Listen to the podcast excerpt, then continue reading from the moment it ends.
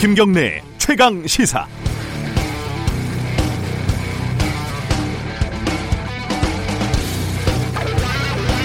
이른바 태극기 부대라 불리는 노년층 집단은 노인이라는 세대와 극우라는 극단적 정치적 이념이 만난 세력입니다. 복지의 사각지대에 놓인 노인들의 불안감, 반공 이데올로기가 무력화되면서 6.25 세대들이 가지는 상실감 등이 얽히면서 만들어졌다는 해석이 지배적입니다. 이들이 박근혜 전 대통령 탄핵 이후 자유한국당과 대거 결합하면서 정치적인 발언권이 꽤 강해졌습니다. 5.18 망언의 장본인인 김진태 의원 등이 이 태극기 부대의 세력을 대변하고 있는 대표적인 정치인입니다. 이들은 태극기 부대에서 유통되는 비상식적인 가짜 뉴스를 공적인 채널로 끌어들였습니다. 표 계산에만 바쁜 정당은 이 행태를 용인하고 조장하면서 스스로를 극우 정당으로 협소화시키고 있습니다. 그런데 이 과정에서 노인 세대가 당면하고 있는 상실감과 불안감의 진짜 원인이 무엇인지, 노인들의 인권과 복지는 어느 정도 수준이어야 하는지에 대한 진지한 논의는 사라졌습니다. 우리 어머니와 아버지들을 반공 이데올로기 전위 부대로만 소모적으로 재활용하고 있는 모습은 잔인하고 또 서글픕니다. 2월 18일 월요일 김경래 최강 시사 시작합니다.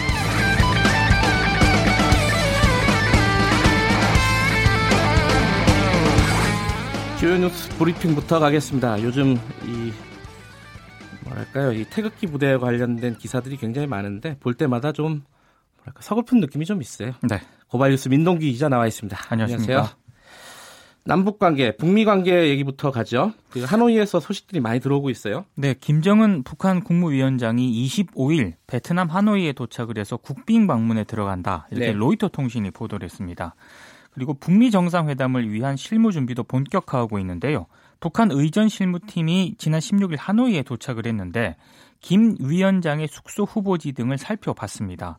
근데 관심을 모으는 거는요. 17일 하노이 북부 박린성에 있는 삼성전자 스마트폰 생산 공장 주변을 차로 이동을 하면서 동선을 점검했다는 건데요. 네. 하이퐁둥도 둘러봤다고 하는데 이 하이퐁에는 LG전자 공장이 있습니다. 그래서 김 위원장이 삼성전자나 LG전자 현지 공장을 방문하는 것 아니냐 이런 전망이 조심스럽게 나오고 있습니다. 네, 삼성 쪽에서는 아직 뭐 연락을 못 받았다. 네. 그런데 그거는 뭐 항상 그렇게 얘기하는 거고 가면 굉장히 큰 뉴스가 될 것 같아요. 그렇습니다. 자, 5.18 망원 논란 계속되고 있죠. 이번엔 진상조사위원 관련해 가지고 청와대가 거부한 부분에 대해서 한국당이 재추천 못한다. 이렇게 지금 얘기를 하고 있다면서요? 나경원 원내대표가 어제 이제 그런 입장을 밝혔는데요. 네. 권태호, 이동욱 이 두 진상조사위원을 문재인 대통령이 다시 추천을 해달라고 요청을 했는데 네. 이걸 사실상 거부를 했습니다. 그래서 음. 5.18 진상규명위원회 출범 자체가 표류할 가능성이 높아졌는데요. 그러겠네요. 여야 사당이 한국당이 막가파식 정치를 하고 있다고 비판을 했고요. 네. 오늘 오전 이 5.18 망언 논란 의원들과 관련해서 국회 윤리특위 첫 간사 회동이 열리는데 전망이 그렇게 밝지는 않습니다. 네. 이런 상황 때문에 2월 임시국회가 개최 여부가 지금 불투명한 그런 상황인데요. 네. 민주당과 자유한국당, 바른미래당 원내대표가 오늘 2월 국회 소집을 위해서 협상에 들어갈 계획인데 이 역시 전망이 그렇게 밝지는 않습니다. 네. 국회 윤리특위는 20대 국회 들어서서 한 건도 제대로 처리하지 못했다 이런 기사도 있더라고요. 그렇습니다. 지금 한국당이 농성을 하고 있죠 국회에서. 근데 네. 농성장에 정작 사람이 별로 안 보인다 이런 보도도 있더라고요. 조선일보가 보도를 했는데요. 네. 지금 잘 모르시는 분들도 있는데 네. 자유한국당이 두 달째 국회 본관에서 연좌 농성 중입니다. 음. 그 조혜주 중앙선관위원 임명이라든가 김태우 신재민 정권 비리 폭로 등과 관련해서 국회 참여를 전부 전면 거부를 하고 있는 그런 상황이거든요. 네. 근데 최근 농성에 참여하는 원내 인사도 거의 없고 음. 농성장도 비어 있는 그런 상태라고 합니다. 그러게요. 이게 농성한다는 뉴스가 최근엔 잘 없었어요. 그렇습니다. 네. 나경원 원내대표가 어제 국회 농성장에서 유튜브 방송을 촬영을 했는데요. 뭐 한국당의 박미단 성과 등을 소개를 했습니다. 그런데 1시간 정도 방송을 한 뒤에 자리를 떴다고 하고요. 국회 농성장엔 아무도 남지 않았다고 합니다. 나경원 원내대표가 미국에 가 있을 때 농성장은 텅 비어 있었다는 게 국회 관계자의 증언인데 아, 이러다 보니까 자유한국당 내부에서도 이런 보여주기식 농성을 언제까지 해야 하느냐 이런 음. 불만이 나오고 있습니다. 이게 예전에 그 5시간 30분 단식 농성 있지 않습니까? 네. 그거의 연장선이죠. 지금 그렇습니다. 이어지고 있는 거죠. 네. 농성이 저도 농성을 좀 해봤는데 네. 한번 시작하는 거는 쉬운데 접는 게 어려워요, 사실. 굉장히 어렵죠. 예, 네. 고민이 많을 거예요. 지금 전당대회도 겹치고 이래가지고. 네. 부장 판사가 어, 헌법재판소에 파견 가서 정보를 수집해서 보냈다 대법원으로 네. 뭐 이런 얘기가 있어요? 한국일보가 양승태 전 대법원장의 이제 공소장을 좀 확인을 한 것 같은데요. 네. 여길 보니까 최모 부장 판사라는 분이 헌재 파견 업무를 담당을 하면서 2015년 7월부터 2017년 4월까지 325건의 정보를 양승태 전 대법원장에게 보고를 한 것으로 나타났습니다. 아. 한마디로 정보 보고를 했다는 그런 네. 얘기인데 이걸 왜 했는지가 이제 궁금한데요. 2014년 12월 헌재가 통합진보당 해산 결정을 내리지 않습니까? 네. 박근혜 당시 대통령의 관심을 독차지를 하니까 양승태 전 대법원장이 헌재 정보 수집을 강화하라 이런 지시를 내렸고요. 음. 이에 따라서 헌재 소장 동향까지 적극 확인해서 보고를 했다는 겁니다. 네. 어, 최모 부장 판사가 2016년 10월 당시 사회적 이슈가 됐던 백남기 농민 부검 영장에 대한 박한철 당시 헌재 소장의 개인적 견해를 파악해서 이제 보고를 하기까지 했다고 하는데요. 네. 최모 부장 판사가 검찰 조사에서 이 같은 사실관계를 대부분 인정한 것으로 전해졌습니다. 이것은 판사인가 스파인가 뭐 이런, 이런 유행어가 떠오릅니다. 자, 법원 공무원들이 뇌물을 일상적으로 받아왔다. 이건 어떤 뉴스인가요? 이건 서울신문이 보도한 내용인데요. 지난달 전자법정 그 입찰 비리로 구속 기소된 법원 공무원들이 있습니다. 근데 네. 이 공무원들이 명절 때마다 거액의 뇌물을 받아온 것으로 확인이 됐는데요. 네. 법원행정처 전산정보관리국 뭐 과장급, 주사급들인데 이들은 전직 행정처 행정처 출신 직원 출신 남모 씨로부터 명절 때마다 현금으로 2천만 원, 1천만 원씩 뇌물을 받았다고 하거든요. 네. 이남 씨는 퇴직 이후에 전자장비 납품업체를 차려가지고요. 현직 직원들로부터 입찰 정보를 미리 제공을 받아서 법원에서 발주하는 사업을 따냈다고 하는데 네. 근데 좀 액수가 큽니다. 그러네요. 이게 2천만 원, 1천만 원 현금으로 받은 것 외에도요. 생활비 용도로 법인 신용카드도 이 과장에게 지급을 했다고 하는데 강모 과장은 4년 6개월 동안 2억 1,611만 원을 긁었고 손모 과장은 3년 3개월 동안 7,573만 원을 긁었다고 하는데. 이들은 고급 가전제품을 비롯해서 골프채를 모델명까지 구체적으로 지정해서 받아내기도 했습니다. 남 씨가 그 업체를 차려갖고 법원에서 이제 법원에다 전자장피를 납품하는 그런 업체잖아요. 그렇습니다. 왜 이렇게 독점을 하나 하는 의혹이 있었는데 네. 뭐 뒤에 이런 이유가 있었군요. 엄청난 뇌물이 네. 있었던 겁니다. 과천시 의회 의원이 해외 연수 명목으로 어딜 갔는데 이게 좀 문제가 됐어요. 어떤 내용이에요? 박상진 의원인데요. 예. 지난해 사회적 경제 시스템과 4차 산업 혁명을 배우겠다면서 캐나다 연수를 갔는데 네. 좀 이상한 대목이 있습니다. 원래 연수 계획서에 있던 방문 일정 가운데 태양광 발전소, 총영사관 딱 두 곳만 갔고요. 네. 다른 곳은 아예 가지 않았다고 합니다. 네. 연수 다녀온 뒤에 보고서 제출하지 않습니까? 근데 네. 이거를 MBC가 확인을 해보니까 애초 일정은 사라졌고 현지 고등학교와 교육청 등을 다닌 걸로 돼 있는데 이 현지 고등학교와 교육청은 아들이 다니고 있는 고등학교였고 그리고 음. 어, 교육청은 아들이 다니는 학교의 관할 교육청이었다는 겁니다. 아들 사랑이 지극하신 분이군요. 그렇습니다. 그러니까 한마디로 정리를 하면은요. 시민 세금으로 가족이 사는 곳에 연수를 와서 가족이 사는 집에 머물면서 아들 학교와 그 아들 학교 관할 교육청을 시의원 자격으로 혼자 간 것도 아니고 부인과 함께 공식 방문을 했다는 그런 얘기인데 이건 상당히 좀 논란이 제기가 될 수 있는 저도 그런... MBC 보도를 봤는데 그 대답이 더 뭐랄까요 황당하더라고요. 어떻게 얘기를 하죠? 내 아이들만 혜택을 주고 싶은 게 아니라 우리 과천 시민 전체에 주고 싶었다 이런 해명도 했고요. 네. 국민이 자신을 지탄할지 모르겠지만 과천 시민들은 자신을 지탄하지 않을 것이다 이렇게 해명을 했습니다. 무슨 말인지 잘 모르겠습니다. 네, 통역기가 필요하신 분이 아닐까. 이, 이분이 소속 정당이 어디죠? 더불어민주당입니다. 이건 좀 밝혀야지 나중에 오해가 없을 것 같아서. 그렇습니다. 자, 그 이용마 기자 암투병 중인데 MBC 기자죠. 지금 문재인 대통령이 기자 어, 병문안을 했다. 여기까지 아, 마무리하고 오늘 여기까지 듣겠습니다. 고맙습니다. 고맙습니다. 고발뉴스 민동기 기자였습니다. 김경래 최강 시사 듣고 계신 지금 시각은 7시 34분입니다. 김경래의 최강 시사는 여러분의 참여를 기다립니다. 샵 9730으로 문자 메시지를 보내주세요. 짧은 문자 50원, 긴 문자 100원. 콩으로는 무료로 참여하실 수 있습니다. 네, 실제로 있으면서도 어, 없는 것으로 취급되는 것들이 좀 있죠. 예컨대 이제 낙태죄가 그런 겁니다. 이 낙태라는 것들이 우리 사회에서 굉장히 어, 많이 지금도 진행이 되고 있지만은 이 실제로 죄를 잘 묻지는 않아요. 그리고 한 번씩 간헐적으로 단속을 하기도 하고. 아, 이 낙태죄 찬반 논란은 굉장히 오래된 문제이기도 한데 최근에 정부의 실태조사 결과가 나와서 다시 한번 좀 쟁점으로 떠오르고 있습니다. 다음 달이면 헌법재판소에서 또 최종 결론을 내릴 예정이라고 하고요. 오늘 낙태죄 폐지에 대한 찬성과 반대 입장을 좀 차례로 들어보도록 하겠습니다. 먼저 낙태죄를 폐지해야 된다라고 주장하고 있는 모두를 위한 낙태죄 폐지 공동 공동행동 홍연지 집행위원 연결하겠습니다. 안녕하세요. 네, 안녕하세요. 모두를 위한 낙태죄 폐지 공동행동 이 이게 어떤 단체인지 간단하게 좀 소개해 주시죠. 아, 네. 모두를 위한 낙태죄 폐지 공동행동은 제가 속해 있는 한국여성민우회를 비롯해서 22개 단체로 구성되어 있고요. 네.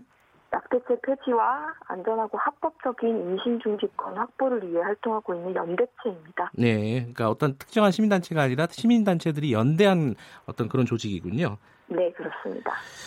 지금 정부에서 금요일 날 내놓은 조사 결과가 있어요. 그, 그러니까 임, 인공 임신 중절, 이제 흔히 낙태라고 부르는 그 건수가 대폭 감소했다 이런 건데요. 이거 어떻게 보셨습니까? 이 결과를? 네, 그 대폭 감소한 수치도 눈에 띕니다만 네. 어, 저희는 조사한 여성들 중에 75.4%가 낙태죄 폐지에 찬성하고 있다라는 사실에 주목했는데요. 네. 네, 전반적으로 낙태죄 폐지가 이제 시대적 과제가 되었다라는 걸 보여주고 있는 결과가 아닌가 하고 보고 있습니다. 근데 이게 낙태죄 폐지에 대한 논란은 굉장히 오래됐잖아요. 네. 근데 이렇게 진행이 안 돼, 실제로 법으로 바뀌거나 이런 것들이 진행이 안 되는 이유가 뭐라고 보시는 거예요? 글쎄요, 뭐 아무래도 계속해서 정부나 이런 것이 이제 화제로 대두될 때마다 이제 사회적 합의가 되지 않고 있다라는 음. 것이 주된 이유였던 것 같은데요. 네. 네, 조사 결과를 보면 이젠 좀 바뀔 때가 되지 않았나 싶긴 음. 합니다. 낙태죄는 폐지돼야 된다 이렇게 생각하신 이유를 좀 정리해 주신다면요. 어, 일단 우리 사회가 이 낙태죄랑 같이 해온 시간들을 좀 생각해 봐야 할 것 같은데요. 네. 낙태한 여성을 형사처벌할 수 있다라는 법을 만들어 놓고 네. 사실은 인구를 이제 줄이겠다면서 오랫동안 국가가 오히려 여성들한테 낙태 시술을 장려해온 긴 세월을 가지고 있지 않습니까? 네. 네, 그런데 또 갑자기 이제 불법인 줄도 몰랐던 낙태죄를 처벌 강화하겠다는 얘기가 나왔던 것은 이제 사실은 이제 저출산 문제가 네. 되면서부터였고요. 네. 그 종합해 보면 우리 사회에서 낙태죄라는 것은 표면적으로는 태아와 여성 간의 충돌로 보이지만 네. 사실은 국가의 인구 조절을 통제하는 도구로 쓰여왔던 것이 아닌가 싶습니다. 음. 그리고 네, 여성이나 의사만 이제 처벌하는 조항으로 이루어져 있기 때문에 예. 남성들에 의해서 근전을 요구하거나 하는 협박 수단으로 악용되고 있는 게 현실이기도 하고요. 예. 네, 이런 사회적 부정의로부터 이제는 좀 변화를 하자. 음. 낙태죄를 통해서 국민 개개인 삶을 통제하고 처벌하던 사회에서 낙태죄 폐지로 개인들의 다양한 삶 조건들을 보장하고 지지해주는 국가로 전환하자 하는 게 그 이유입니다. 그 낙태죄라 그러면요. 이제 임신을 한 지 몇 주가 되면은 뭐 허용을 해야 된다 말아야 된다 이런 약간 구체적인 것도 있지 않습니까? 세부적인 어떤 조, 그런 쟁점들도 있는데 이 네. 범위에 대해서는 어떻게 지금 합의가 모아지고 있나요? 여성계에서는? 어, 저희 같은 경우는 지금 낙태죄 폐지를 얘기하고 있다는 건 사실은 어떤 그런 범위라던가 네. 주수에 대한 제한이 없이 일단 임신 중지를 선택한 여성을 네. 형사 처벌하는 것 자체를 지금은 이제는 변화해야 한다라고 네. 보고 있는 거기 때문에 네. 저희는 주수나 사유 제한 없이 일단은 비범죄화해야 한다라는 쪽으로 입장을 모으고 있습니다. 그 낙태죄 폐지를 반대하는 쪽에서는요. 네. 예를 들어 뭐 생명 경시 풍조가 더 높아질 수 있다라든가 아니면은 네. 뭐 성관계 이런 것들이 좀 무분별하게 진행될 수도 있다. 뭐 네. 라든가 뭐 여러 가지 이제 우려를 얘기하지 않습니까? 이런 부분에 대해서는 뭐라고 말씀을 하십니까? 네, 일단은 음, 우리가 간통죄가 지금 이제 사라졌지 않습니까? 저희 네. 사회에서. 네. 그때 사실 그 재판부에서 대법원에서 이야기했던 것이 도덕적인 부분들에 대해서는 이제 도덕적인 부분에서 해소를 해야 하고 네. 우리가 옳다고 생각하는 모든 것을 형법으로 법으로 처벌할 수는 없다라는 입장을 좀 확실시 했었는데요. 예. 낙태 문제도 사실은 좀 비슷한 문제가 문제가 아닌가 예. 싶고 어 그런 우려들에 대해서 네 우려가 있기는 하지만 그렇다고 해서 지금 여성들을 어, 임신 중지를 하였다고 하여 형사처벌하는 것은 여전히 사회적 부정의 영역에 있지 않나 싶 네요. 예. 지금 헌법, 헌법 재판소에서 다음 달쯤에 어, 또 다른 결론이 나올 것 같다라고 하는데 이번에는 네. 어떻게 전망하고 계신가요? 지금까지는 계속 합헌이라는 쪽으로 결론이 나왔잖아요. 낙태죄가. 네, 지금 한번 그런 경우가 있었는데요. 예. 그때도 하지만 네 4대 4로 나왔던 거였기 때문에 사실은 좀 팽팽했었고 네. 지금은 뭐 이번 설문조사 결과에서도 그렇지만 낙태죄에 대한 국민들 인식이 지금 굉장히 많이 변화한 것을 우리가 볼 수 있잖아요. 네. 여성들 75.4%가 요구하고 있는 문제이고요. 네. 이런 변화의 목소리를 좀 헌법재판부에서 듣는다면, 담는다면 이번에는 좀 전향적인 결과가 나오지 않을까 고대하고 있습니다. 네, 알겠습니다. 여기까지 듣겠습니다. 고맙습니다. 네, 감사합니다. 모두를 위한 낙태죄 폐지 공동행동 홍현지 집행위원이었고요. 어, 낙태죄 폐지를 어, 반대하는 입장을 좀 들어봐야 될 것 같습니다. 낙태 반대 운동 연합 함수연 대표 연결돼 있습니다. 안녕하세요. 안녕하세요. 아, 방금 전에 이제 낙태죄를 폐지해야 된다라고 네. 얘기하는 의견들을 들으셨을 텐데 어떻게 들으셨어요? 네, 네. 뭐 저희 늘 듣는 얘기고요. 예, 예. 저희도 나름대로 생각이 있지요. 예. 네. 어, 일단은 똑같이 어, 질문을 드려야 될 것 같은데요. 네, 정부에서 발표한 낙태 실태 조사 결과를 어떻게 보셨나요?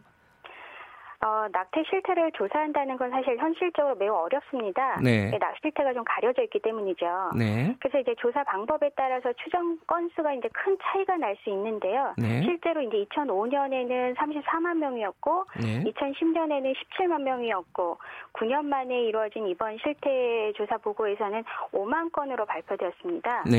네. 낙태 경험률도 한 20%로 대폭 줄어서 네. 낙태하는 여성이 매우 소수가 되었다고 발표되었는데요. 예.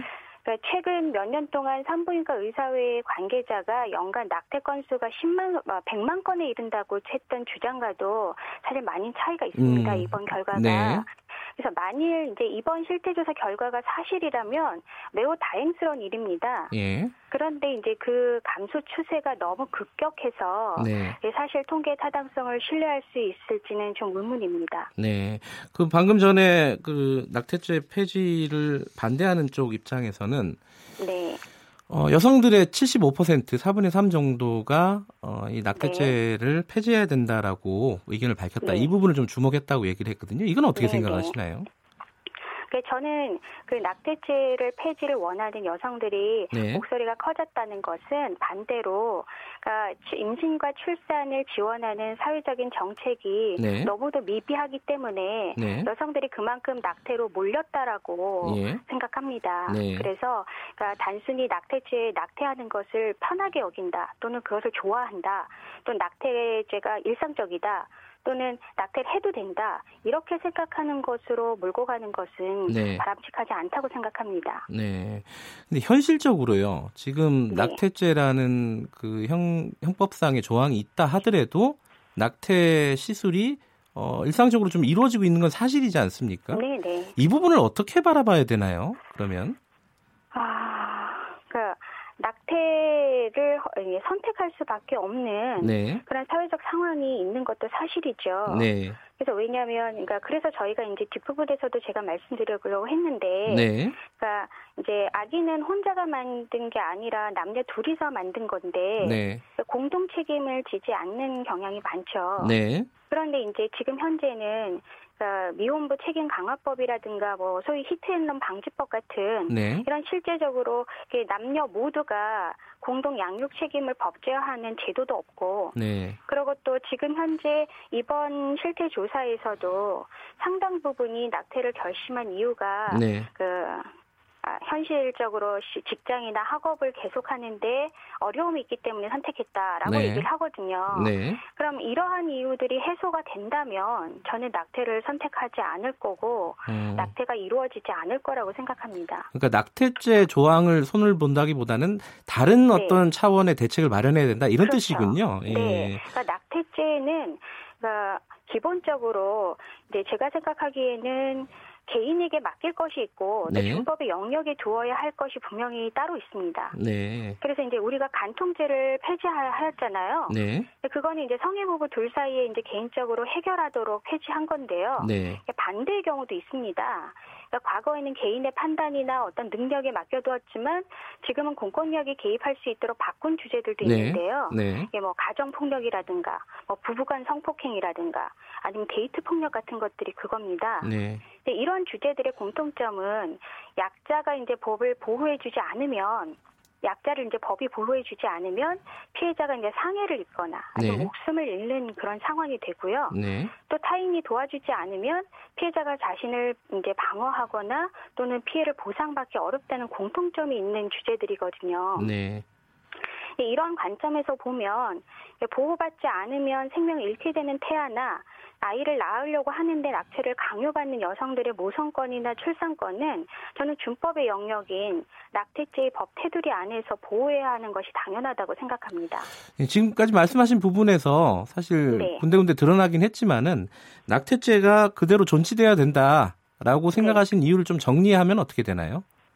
그러니까 낙태죄가 최소한의 네. 여성을 보호하는 에, 에, 법적 보호 장치로 저는 존치해야 한다고 생각합니다. 음. 그러니까 저희 단체에 이제 상담하는 많은 경우가요. 네. 대부분의 경우가 이제 부모나 남자친구 또는 배우자로부터 낙태를 강요받는 여성들이 상담을 신청하거든요. 네. 근데 이렇게 출산을 원하는 여성들이 네. 자신의 뜻과 달리 낙태로 이렇게 내몰리지 않게 하는 그 최소한의 법적 보호 장치가 사실은 낙태죄 조항입니다. 네. 근데 이 낙태죄 조항이 폐지가 된다면 실제로 자기가 낙태를 선택하지 않고 출산을 결정한 여성들이 보호받을 수 있는 네. 장치가 사라진다고 볼 수 있습니다. 근데 양쪽 다요. 지금 낙태죄를 찬성하는 쪽과 폐지하는 쪽이 양쪽 다 여성의 네. 건강권이라든가 여성의 인권을 얘기하는 걸 보면은 네. 이게 참 들으시는 분들 입장에서는 헷갈린다 이런 생각이 좀 들어요. 그렇죠. 네. 예. 이거 어떻게 받아들여야 되나요? 그러니까 바라보는 관점이 다르고 네. 이제 저 여성 똑같이 여성을 원하지만 네. 그만큼 어, 여성의 보호되는 조치가 없었기 때문에 사회적 조치가 없었기 때문에 자꾸만 네. 저희가 이게 낙태죄 조항에 네. 어 그러니까 계속 고집을 서로 이제 이거에 첨예하게 대립을 하는 것 같습니다. 네. 그래서 저는 낙태를 선택하게 되는 원인이 예. 그러니까 여성이 이제 힘들어서 낙태를 선택하는 거잖아요. 네. 그럼 그 원인이 태아가 아니라 여성을 힘들게 하는 사회적 요건이라고 생각합니다. 네. 예. 그래서 그 요건을 해결해 주는 것이 필요하지 예. 낙태를 그냥 하는 것이 본질적인 해결 요인이 아니기 음, 때문에 네. 어, 이, 이러한 논쟁이 계속 지속이 되고 있다고 생각합니다. 이번에 헌법재판소가 이제 판단을 할 예정이지 않습니까? 다음 네네. 달에. 근데 이게 네. 지금 그 저번에 2012년도에 합헌이 나왔지만 그때도 팽팽했다고 하고요. 네. 이번에 시대적인 어떤 변화 때문에 이 낙태죄가 폐지될 수 있지 않겠느냐, 위헌이 나올 수 있지 않겠느냐 이런 전망들이 네. 좀 우세한 것 같아요. 전반적으로 네. 보면은 어떻게 지금 네. 생각하고 계십니까? 전망을? 아, 그러니까 헌법재판소의 결정이 사실은 법원의 판결하고는 달리 이제 네. 단순한 법 해석에만 근거하지 않습니다. 네. 여론의 영향을 받죠. 네. 그래서 이제 여론의 영향을 받은 결과를 내놓을까 좀 우려하고 있습니다. 네. 네, 그렇지만 이제 시대가 바뀌어도 바뀌지 않는 것이 이제 자연 법칙인데요. 네.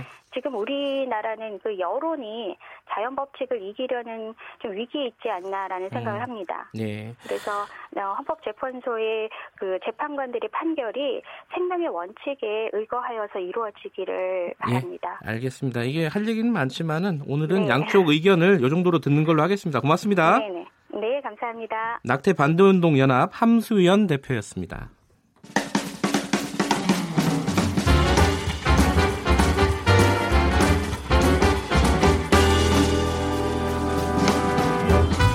여러분의 아침을 책임집니다. 김경래의 최강 시사. 매일매일 가장 핫한 스포츠 소식을 가장 빨리 전달해드리는 KBS 스포츠 취재 부 김기범, 김기범 기자와 함께하는 최강 스포츠입니다. 좀 꼬였네요. 안녕하세요. 네, 안녕하세요. 제 발음이 어렵죠. 예, 아니 제가 발음이 좀 안 좋아서 저희 스포츠 뉴스 앵커들도요. 예. 김기범 기자 할 때 발음이 그런가요? 살짝 꼬이다고 합니다. 음, 알겠습니다. 저 대신 변명을 해주셔서 감사하고요. 네. 2020년 도쿄올림픽 단일팀이 네 종목으로 확정됐다. 예. 근데 이게 좀 헷갈려요. 평창 때는 조금 마음대로 하지 않았나요? 아, 그 주최국이어서 그런가요? 아이스하키 그 예. 그 단일팀이 결성됐었는데 그때도 한 종목에 불과했던 것이고 아, 그때는 그래요? 더욱 음. 저 지금보다 더 임박해서 그러니까요. 그 결정했었던 예선도 참가 안 하고 예, 배려를 많이 받았었죠. 예. 근데 이번에 이제 올림픽 하계 올림픽은 뭐 종목마다 경쟁도 치열하고 아. 이래서 그 IOC의 조율이 절대 미리 받는 것이 필요해서 우리가 하고 싶다고 다 할 수 있는 게 아니군요. 그렇죠. 네. 남과 북의 체육수장 김일국 체육상 그리고 도정환 장관 거기에 네. IOC 바흐 위원장 이렇게 세 명이 삼자 회동했죠. 네. 그래서 결과적으로 네명 4개 종목을 단일 팀을 결성하자 이렇게 결론이 났고요. 네. 여자 농구, 여자 하키, 유도 그리고 조정입니다. 음. 이렇게 네 개 종목이 단일 남북 단일 팀 구성에 합의된 것이고 이 네 개 팀이 올림픽에 출전한다 아직은 그걸 개런티할 수 있는 상황은 아니거든요. 아. 왜냐하면 이 네 개 종목이 올림픽 예선을 거쳐서 올림픽 본선 진출권을 확보해야 되는 거예요. 그러니까 단일 팀이 본선에 가려면 예선부터 단일 팀으로 그렇죠. 참가를 해라 이런 네. 얘기군요. 지난번 아이스하키 같은 경우에는 그 과정이 생략된 그렇죠. 것이었는데 이번에 예. 하계 올림픽 단일팀 같은 경우에는 네. 올림픽 퀄리피케이션을 통과해야 한다 음. 이것이기 때문에 미리 이 네 개 종목의 단일팀을 설정해 놓고 지금 올림픽 예선을 치르는 것입니다. 그러면 훈련도 지금 시작을 해야 되겠네요. 그렇죠. 빠르면은 올 그러니까 이번 4월부터 네. 여자 하키 같은 경우에는 진천 선수촌에서 남북 음. 합동 훈련이 예정이 돼 있다고 하니까요. 네. 이것도 좀 기대해 볼 만하고요. 네. 그4개 종목만 일단 단일 팀으로 결성됐고 나머지 또 추가 종목들이 좀 거론이 되고 있는데요. 아, 더 될 수도 네. 있는 거예요? 아직 음. 완전히 그 문이 닫힌 건 아니고요. 그렇군요. 그 중에서 주목받고 있는 종목이 탁구인데요. 그렇죠. 탁구는 원래 남북 단일 팀이 꽤 있었잖아요. 그렇죠. 작년에도 스웨덴 세계 선수권 대회에서 단일 팀이 그 현장에서 음. 급조돼 가지고 그 출전했던 적도 있었고, 예. 그 혼합복식 단일팀 조가 결성돼서 금메달도 코리아 오픈에서 타기도 따기도 했었고요. 또 네. 멀리 가서는 1991년 지바 세계 선수권 대회 때 이 현정화 그, 그 선수가 이제 단일팀 결성해가지고 금메달 따서 영화로까지 제작했던 아, 그런 종목 아닙니까? 아, 그 영화가 지바를 네. 이렇게 모티브로 한 거였군요. 그렇습니다. 예. 예. 그래서 탁구가 많이 기대해 모았는데 탁구 단일팀 종목이 쉽지가 않았던 것 같아요. 그래서 IOC에서도 난색을 좀 표현했다고 하고요. 워낙 탁구가 구, 주변 국가들이 경쟁이 치열합니다. 그렇죠. 특히 일본, 일본, 같은 경우에 네. 우리나라가 단일팀이 결성하게 되면은 좀 피해를 입을 수밖에 없는 상황이기 때문에 좀 그 신중하게 처리된 곳이 있는데요. 예. 국내 선수들도 이제 단일팀 결성되면은 이 올림픽에 어, 북측 선수들이 참가하게 되면 국내 선수들이 못 나가게 되는 경우도 있지 않습니까? 아, 그것도 그래서. 이런 예. 면에서는 신중하게 결정을 해야 될 사안이기 때문에 탁구, 카노 이런 종목들이 추가로 더 남북 단일팀이 결성될지 지켜봐야겠습니다. 쉽지 않지만은 차근차근 네. 진행돼서 좀 더 많은 종목에 참가가 됐으면 좋겠네요, 단일팀이. 네. 자, 그 한국 스키 사상 처음으로 올림픽 메달을 네. 획득한 이상호 선수가 이번에 월드컵에서 또 메달을 땄다고요? 네, 작년 평창 올림픽에서 우리나라 스키 사상 처음으로 은메달을 땄던 선수가 스노보드의 스노보드. 이상호 선수인데 예.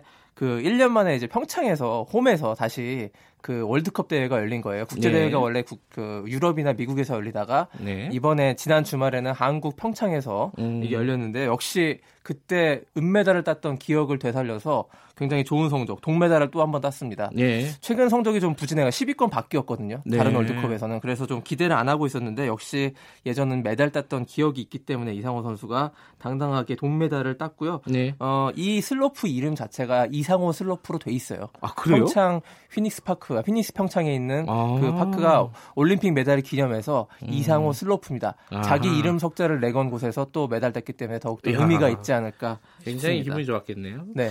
자, NBA 올스타전 저도 이 하이라이트로 봤는데 네. 덩크슛 콘테스트에서 굉장한 장면이 나왔더라고요. 이건 영상으로 보셔야 되는데요. 예. 사실 그 하미두 디알로 선수 오클라호마 시티 선수가 엄청난 덩크를 선보였는데 네. 덩크 콘테스트에서 그 NBA 레전드인 샤킬 오닐 예. 다 아시죠? 2m 16cm의 키를 갖고 있는 이 선수를 뛰어넘어서 덩크를 꽂았는데요. 단순히 덩크를 꽂는 게 아니라 팔꿈치가 아예 그 림 안으로 들어가 버렸어요. 그렇더라고요. 대롱대롱 매달려 있더라고요. 네. 그러면서 살짝 상의를 또 긴팔을 벗었는데 그 안에 슈퍼맨 복장이 있어가지고 굉장히 좀 웃음과 의미를 많이 줬던. 샤키로니를 뛰어넘었다 그래갖고 실력이 뛰어넘었다는 건 진짜 진짜로 샤키로니를 네. 뛰어넘었더라고요. 네, 대단한 NBA 덩크 콘테스트였습니다. 자, 오늘 여기까지 듣겠습니다. 고맙습니다. 고맙습니다. 스포츠 취재부 김기범 기자였고요. 김경래 최강사 1부는 여기까지 하고요. 2부에서는요. 대미 외교 일정 마치고 돌아왔죠. 이정미 정의당 대표 연결해 보겠습니다. 잠시 후에 뉴스 듣고 돌아오겠습니다.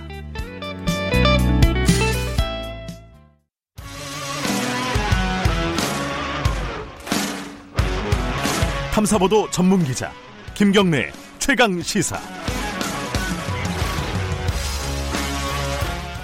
김경래 최강 시사 2부 시작하겠습니다. 여야 사령탑들이요 어, 미국에 갔다 왔습니다. 외교 일정으로 어제 귀국했는데요. 이 여야 사령탑들 그러니까 여, 여야 5당 대표 원내 대표가 계속 붙어 있으면서 이제 정치 얘기를 좀 하지 않았겠습니까? 지금 국회가 꽉 막혀 있는데 어떤 얘기들이 서로 오갔는지 궁금하지 않을 수 없습니다. 그 지금 정치권 현안도 굉장히 많죠. 뭐 김태호 전 수사관 얘기도 있고 손혜원 의원도 있고 조혜주 선관위원 사퇴 문제도 있고요. 5.18 망언도 지금 굉장히 큰 현안 중의 하나입니다.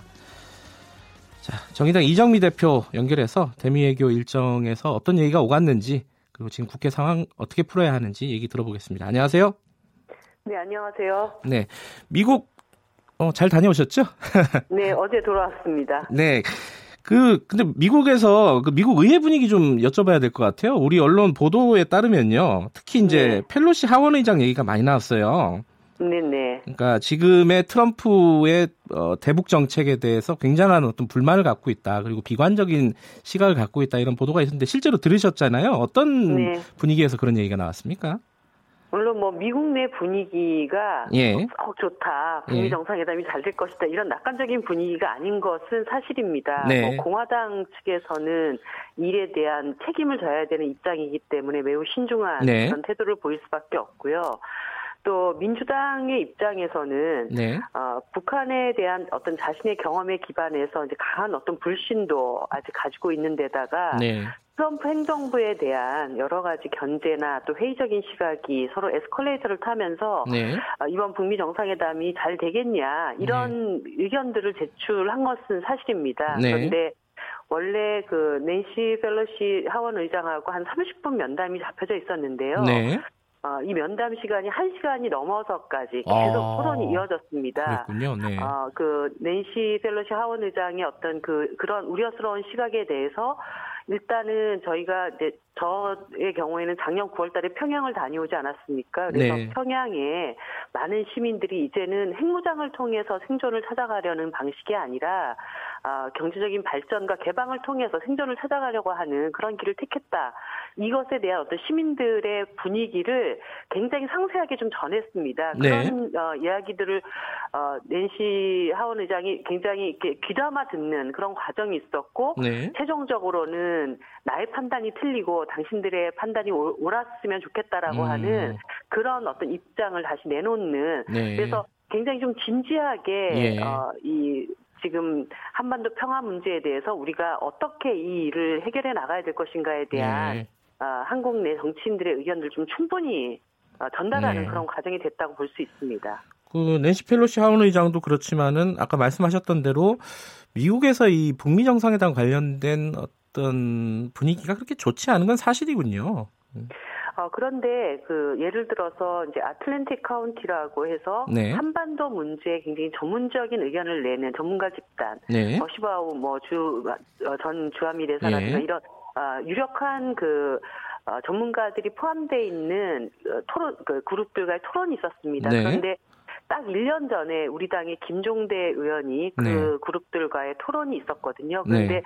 1년 전과 1년 후인 어, 이번 그 방문 어, 방문 과정을 비교해 봤을 때그 네. 당시에는 뭐 상당히 회의적이고 이건 안 되는 일이다라고 네. 하는 부정적인 시각이 많았었는데 네. 이번 만남을 통해서는 어, 그것보다는 조금 더 기대 섞인 그런 시각이 나오고 음. 있다는 점에서 상당한 변화를 느낄 수 있었다고 얘기를 했어요. 예. 어, 그래서 뭐 이 일이 그렇게 북미 간의 70년의 어떤 그 적대적인 관계가 회복이 되는데 네. 쉽지만은 않겠지만 네. 어, 이전에 비해서는 좀 더 이 문제에 대해서 좀 신중하게 아, 하지만 조심스럽게 이렇게 낙관해 보는 이런 분위기도 전혀 없었던 것은 아니다. 이렇게 예. 전하고 싶습니다. 그리고 또 하나 이제 북미 관계도 북미 관계지만 일본 얘기가 이번에 많이 나왔어요. 문희상 국회의장이 그 방미 직전에 이제 미국 언론과 인터뷰에서 일왕 사죄, 일왕이 사죄해야 된다 이런 발언을 했다는 보도가 있어가지고 일본에서 굉장한 네. 공세를 지금 펼치고 있거든요. 네. 미국 일정 동안에도 이 얘기가 많이 나왔을 것 같아요 의원분들께서 그죠? 예, 뭐 일본 언론사들이 계속 저희들을 따라붙어서 뭐 아, 취재를 하는 과정이 있었고요. 그래요? 물론 뭐 네. 뭐 직접적인 인터뷰가 들어왔거나 이런 건 아니지만 네. 좀 어, 뭐라고 해야 되나 좀 위협적인 그런 분위기 이런 예. 것들을 만들었다고 만들었다고 할까요? 예. 그런 과정도 있었고 제가 이번에 조금 놀랬던 것은 그 미국 조야에 일본 정부가 상당한 외교적인 어떤 노력을 들이고 있다라는 아하. 생각을 했습니다. 네. 그러니까 모든 만남의 과정에서 뭐 민주당이든 공화당이든 또 정부 관계자든 어이 어, 한미일 공조라는 것이 매우 중요하고 미국의 입장에서는 미일 관계도 굉장히 중요한데 네. 한일 관계가 굉장히 우려스럽다 이런 이야기들을 좀 전했습니다. 음. 주로 이제 일본 측의 입장들을 많이 전달을 받는 듯한 그런 느낌을 예. 받았습니다. 그래서 오히려 이번 방미 과정에서 어, 한일 관계가 미래지향적인 관계로 나가기 위해서는 어, 과거사에 대한 좀 명확한 정리가 필요하다는 음. 어, 우리 정부의 입장, 우리 측의 어떤 입장을 명확하게 전달할 수 있는 계기가 되지 않았는가 오히려, 아하, 오히려. 이런 생각이 예. 예, 들었습니다. 그래서 앞으로도 우리 정부가 뭐 한일 관계를 적대적인 관계로 가자라는 것도 아니고 네. 어, 좋은 그 관계로 공조 체제를 더 확고히 하기 위해서라도 이전 시기에 과거사에 대한 일본 정부의 입장과 태도가 좀 명확해져야 된다라고 하는 아, 그런 입장을 더 좀 정확하게 전달하고 네. 강력하게 표명할 필요가 있었고 아, 그것에 어떤 좋은 계기가 되지 않았는가 저는 네. 그렇게 보고 있습니다. 국내 문제 얘기로 돌아오면요 좀 답답한 부분이 많은데 미국 일정 중에 여야 그 수뇌부들이 어, 이 국회 정상화 얘기 어떻게 해야 되는지 좀 얘기가 오갔습니까? 어땠습니까?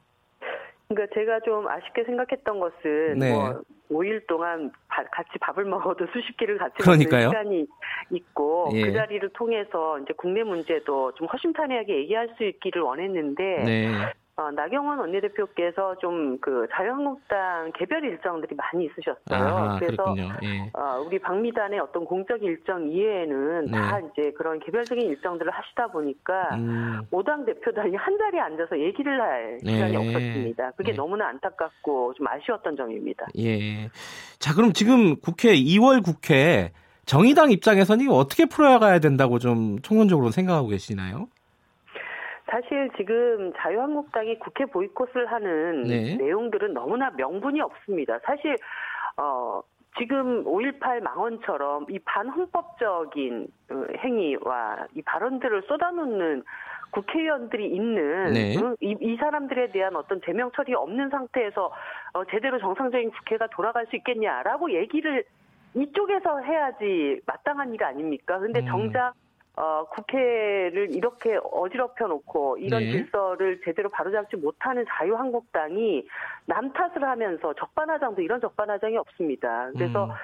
어, 하루라도 빨리 일단 그 민생 관련된 어, 법안도 처리가 돼야 되고 예. 또 사법 개혁에 대해서도 더 이상 이렇게 우물쭈물 할 수가 없지 않습니까? 이 문제도 네. 처리가 돼야 되고 또 선거법 그 개정 시한도 지금 점점 이제 뭐 목 앞에 와 있습니다. 예. 그래서 어, 하루라도 빨리 일단 국회를 정상화해서 시급하게 처리해야 될 어, 현안들을 처리하고 예. 어, 그리고 나서 뭐 지금 자유한국당이 얘기하고 있는 여러 가지 문제라든가 이런 것들에 대해서는 좀 차분하게 이해 충돌과 관련돼서도 그와 관련된 법안들을 제출해서 이런 음. 문제들을 어떻게 해결해 나가야 될지에 대한 대안을 좀 제출하고 있지 않습니까? 그렇게 네. 나가야 되는 것인데 이렇게 뭐 막무가내로 거의 뭐 강자를 놓다시피 내 말 아니면은 다 안 된다라는 아, 이런 태도는 제일 야당으로서 정말 국민 앞에 부끄럽다는 생각을 하셔야 됩니다. 그러니까 5.18 망원 관련해서는 자유한국당의 내부 징계라든가 이런 부분들은 좀 비판받을 여지가 어, 부분이 있는데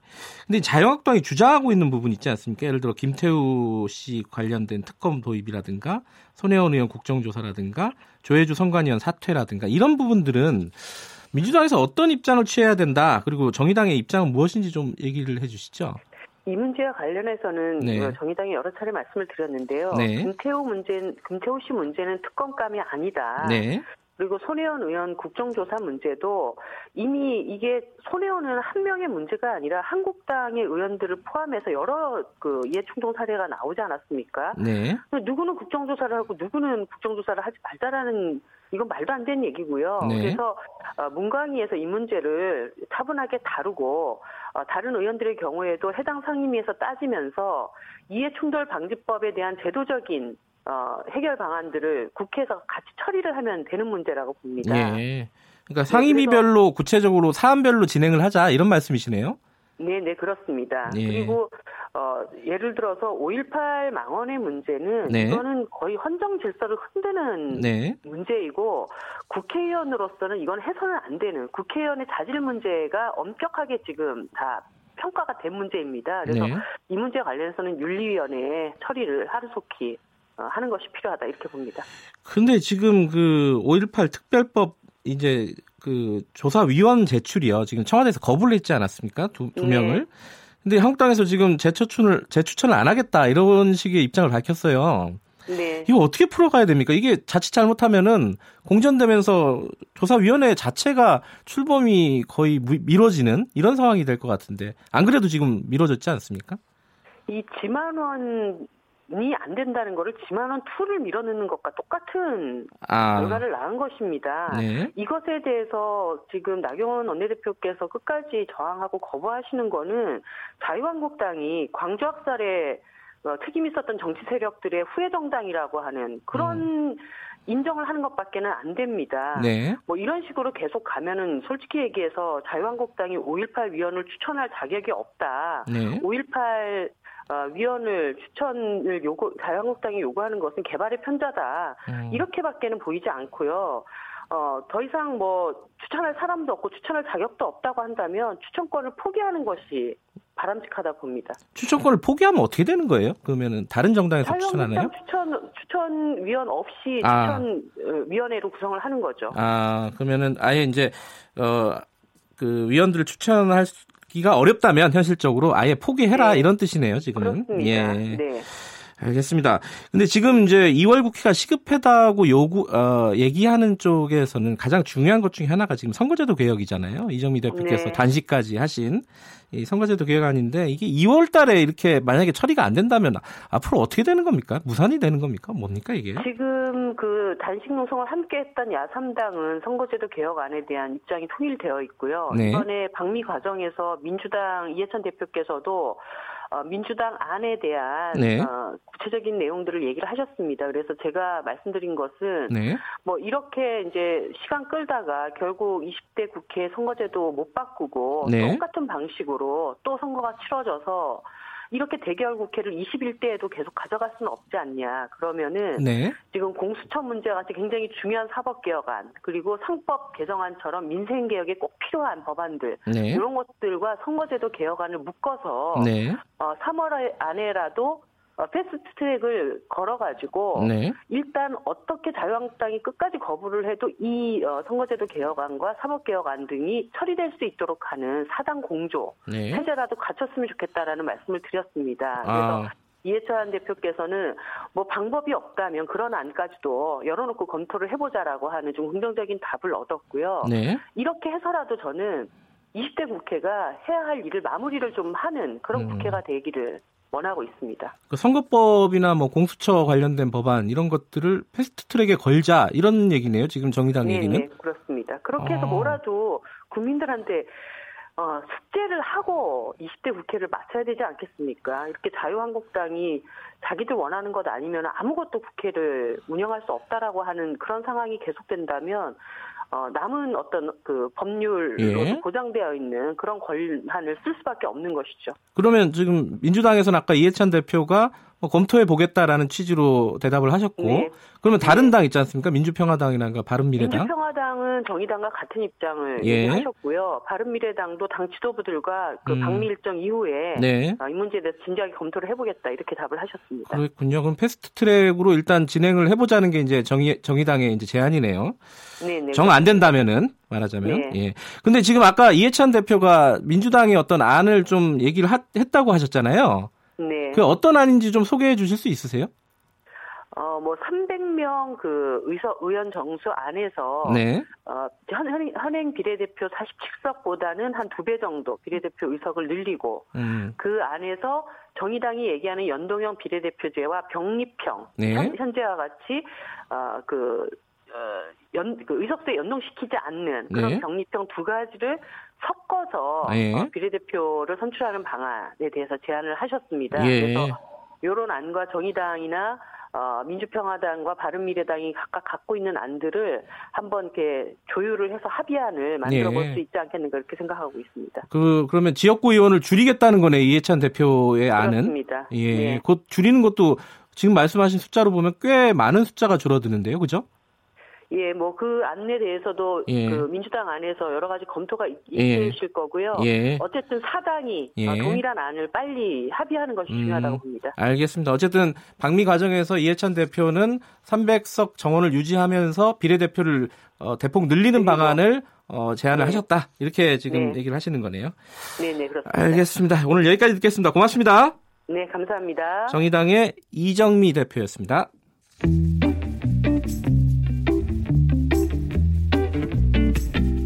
여러분께서는 지금 뉴스타파 김경래 기자가 진행하는 KBS 일라디오 김경래의 최강 시사를 듣고 계십니다.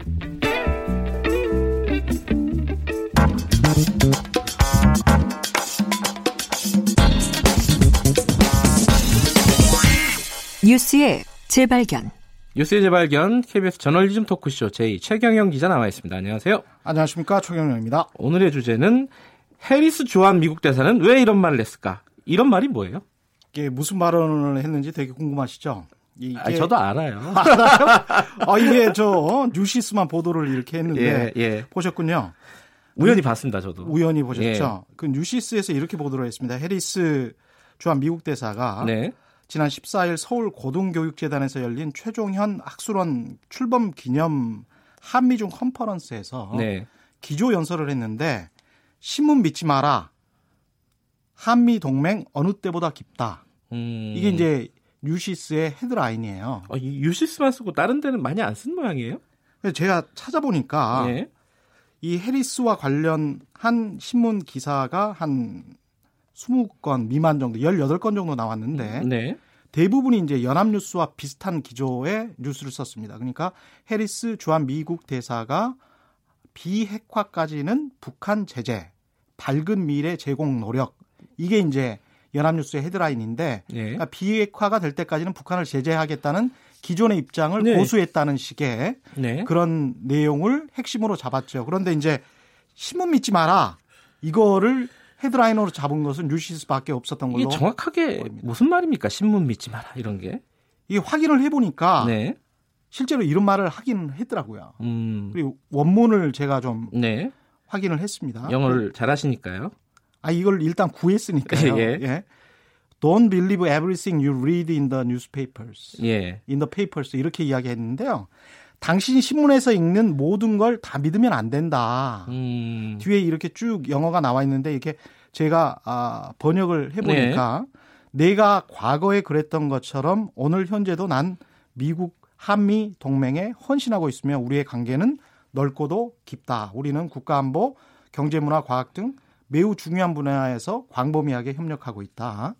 무엇보다 중요한 것은 한미 두 동맹의 관계는 깊이 공유된 가치, 이익에 기반하고 있는 것이다. 가치와 이익에 기반하고 있다. 그러니까 신문에서 읽은 걸 다 믿지 마라 이런 얘기가 음. 정확히 어떤 기사나 어떤 신문에 대해서 얘기했는지는 좀 모호하네요. 어떻게 모호하죠. 해석을 해야 됩니까? 굉장히 이례적인데 예. 이걸 해석을 해보면 2018년 지난 해죠. 네. 10월 17일에 청와대가 조선일보 기사를 들고 청와대 김우겸 대변인이 예.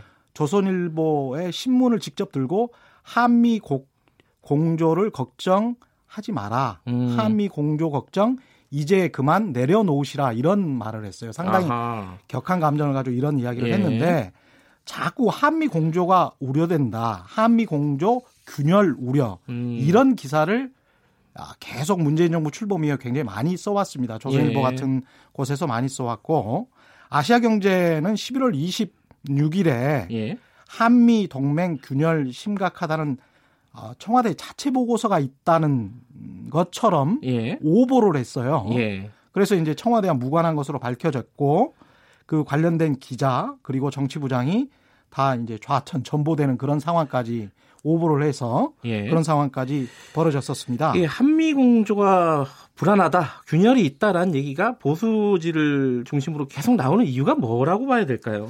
두 가지로 추정해 볼 수 있겠죠. 네. 실제로 한미 공조가 균열이 돼서 그렇게 보도한 것일 수 있겠고, 네. 아니면 한미 공조가 균열되기를 바라서 조금이라도 이상한 징후가 보이면 외교 소식통이랄지 음. 익명의 전문가들을 통해서 이걸 확대 과장해서 보도하는 것이 아니냐 이렇게 볼 수가 있습니다. 그 최경영 기자 의견을 좀 듣고 싶네요. 둘 중에 어떤 게 더 합리적인 판단이라고 보십니까? 제가 그분들의 의도를 알 수는 없죠. 예. 하지만 이 이들 신문사의 보도가 맞다면 네. 그러니까 한미 공조가 균열돼 왔었다면 네. 이런 한미 공조가 균열됐음에도 불구하고 지금까지 남북 대화나 북미 대화를 정부가 잘 이끌어온 거라고 오히려 이렇게 평가할 수밖에 지금 없는 상황이거든요. 음. 결과적으로 보면 공 조의 균열이 같다는 말은 좀 과장된 해석이다. 그렇죠. 지금까지의 과정을 보면 균열이 내부적으로 있었음에도 불구하고 그것을 극복해 왔다. 그리고 외교라는 음. 것이 항상 공조만 있을 수는 없는 그렇죠. 거잖아요. 예. 서로 간의 국가 간의 이익을 찾는 것이니까. 예.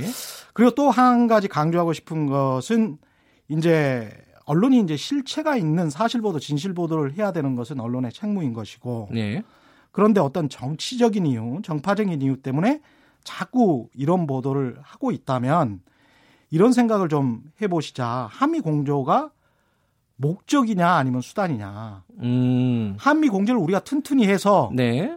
우리가 한 팀으로 전쟁을 해서 한국인 우리나라 국민 수백만 명이 죽었다라고 생각을 해보세요. 그러니까 전쟁이 만약에 일어나면 예. 예. 그런 한미 공조가 무슨 필요가 있겠습니까? 음. 한반도의 평화를 전제로 한 우리가 헌법상에 보장된 국민의 인권, 기본적인 인권이 존중되고 그 국민의 기본적 인권의 가장 중요한 건 생명권이거든요. 네. 근데 국가는 국, 국민의 생명과 안전을 지킬 의무가 있는 것이거든요. 네. 그게 목적이 돼야 되지 한미 공조가 목적이 돼서는 안 되거든요. 근데 아. 신문들을 보면 한 특히 이제 보수적 정파지들을 보면 이게 한미 공조가 목적인 건지 네. 아니면 국민의 안전과 생명 평화가 목적인 건지 예. 헷갈릴 때가 있습니다. 음, 그러니까 한미 공조가 마치 궁극적이고 본질적인 목적인 것처럼 보도하면은 사람들 헷갈리게 한다. 이런 그렇죠. 뜻이네요. 그렇죠. 예.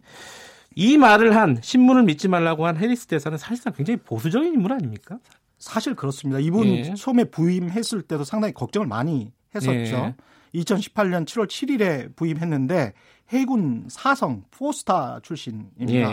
예. 인도 태평양 사령관, 뭐 태평양 함대 사령관도 역임했고 네. 역대 주한 미국 대사 중에서 최중량급 인사라는 예. 한국 외교가의 평가를 받고 있는 분입니다. 이분이 대구, 대북, 대북 혹은 뭐 대중 강경파로도 알려져 있었는데 네. 사실 한미 공조가 지금 흔들리고 있다라는 우리의 보수적인 시각에 대해서는 따끔하게 한마디 했다 이렇게 얘기를 그렇죠. 신문을 믿지 말라라고 네. 하는 것은 그 대사가 할 수 있는 할 수는 할 수 있으니까 이런 말을 했겠지만 상당히 이례적인 말이면 틀림없습니다. 또 우리 신문인지 또 미국 신문인지는 약간 헷갈려요 또. 뭐 그럴 수도. 양쪽을 아마 싸잡아서 얘기하지 않았을까 싶어요. 미국의 논조도 마찬가지니까요. 지금. 예. 자 오늘 여기까지 듣겠습니다. 고맙습니다. 고맙습니다. 뉴스의 재발견 KBS 저널리즘 토크쇼 제2 최경영 기자였습니다. 김경래 최강기사 2부는 여기까지 하겠습니다. 3부에서는요 윤여준 전 장관과 함께하는 보수의 품격 그리고 민생경제연구소 안진걸 소장 연결 아 모시 초대 초대하는 시간 가져보겠습니다. 아, 일부 지역국에서는 해당 지역 방송 보내드립니다.